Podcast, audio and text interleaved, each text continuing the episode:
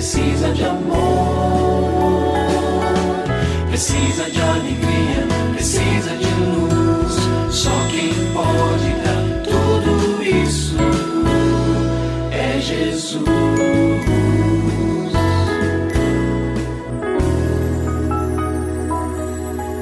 Olá, é uma alegria muito grande encontrar com você mais uma vez aqui no programa Família Hoje. Muito prazer, eu sou o Cacá Rodrigues e comigo está o pastor e psicólogo clínico Kleber Lima, que hoje atende a pergunta do ouvinte transmundial. Olá, pastor Kleber, tudo bem com o senhor? Graças a Deus, Cacá, tudo bem e com você? Graças a Deus, tudo bem, pastor. E vamos à pergunta de hoje. Meu filho caçula de 8 anos me mostrou um vídeo de pornografia que recebeu de um amiguinho da escola pelo WhatsApp. O que eu devo fazer? Para nossa tristeza, esta tem sido uma realidade cada vez mais próxima das nossas crianças e ainda mais triste o fato de que crianças cada vez menores têm acesso a esse tipo de conteúdo nocivo e devastador para o coraçãozinho das nossas crianças. Então, me parece que a palavra-chave aqui é vigilância, sem que isso se torne um peso ainda maior para os pais, né, que já se sentem em tantas situações impotentes. Por outro lado, não temos outra escolha senão esta mesma de redobrar a vigilância. E aí eu quero pensar nessa vigilância, pelo menos em três aspectos. Primeiramente, espiritual. É preciso nos lembrarmos que temos sim um inimigo astuto e bastante sujo. Quanto mais cedo ele sujar com as suas artimanhas malignas a imaginação da criança, melhor para os objetivos destrutivos que ele tem. Então, os pais precisam e devem se preparar nesse sentido. Uma boa leitura que eu quero sugerir para os pais para que possam se preparar melhor é um livro bem interessante, bem equilibrado, didático, de um casal que é o Stan e a Brena Jones. A editora aqui no Brasil, a editora United Press. O título do livro é Como e Quando Falar sobre Sexo com Seus Filhos. Há outras publicações.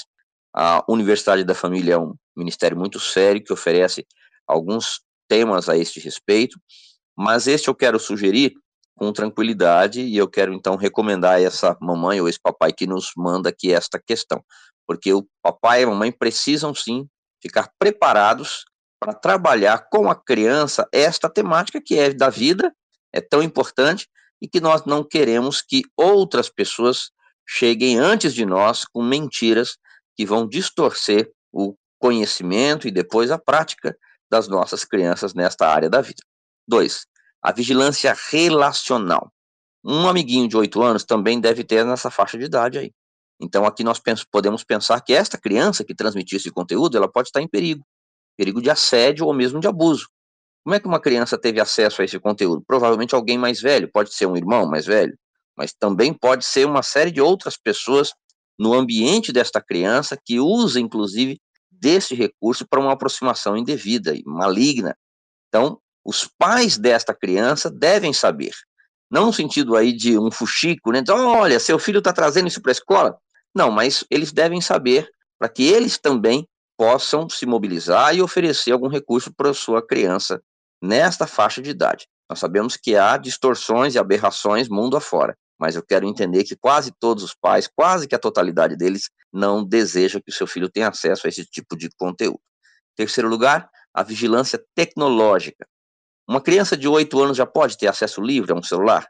Falando aqui para a mamãe e para o papai que nos, não sei quem mandou, né, se o papai ou se a mamãe que mandou essa pergunta, mas o seu filho já tem essa autonomia de levar para a escola, inclusive, um celular aos oito anos de idade?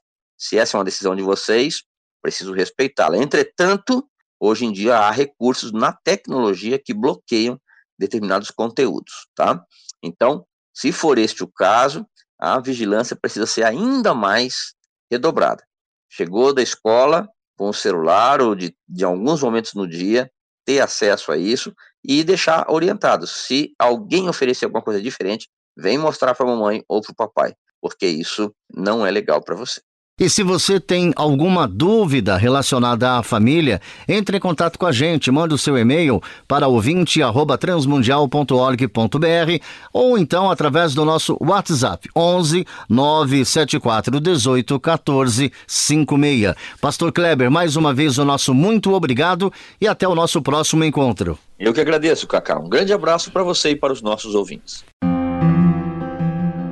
Você também pode participar do programa Família Hoje, enviando suas perguntas e comentários para o e-mail famíliahoje@transmundial.com.br ou para a Caixa Postal 18113, CEP 04626-970, São Paulo, SP.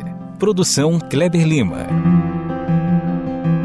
Família Hoje é uma realização transmundial. Família de hoje. É isso. Seja feliz e até o nosso próximo encontro.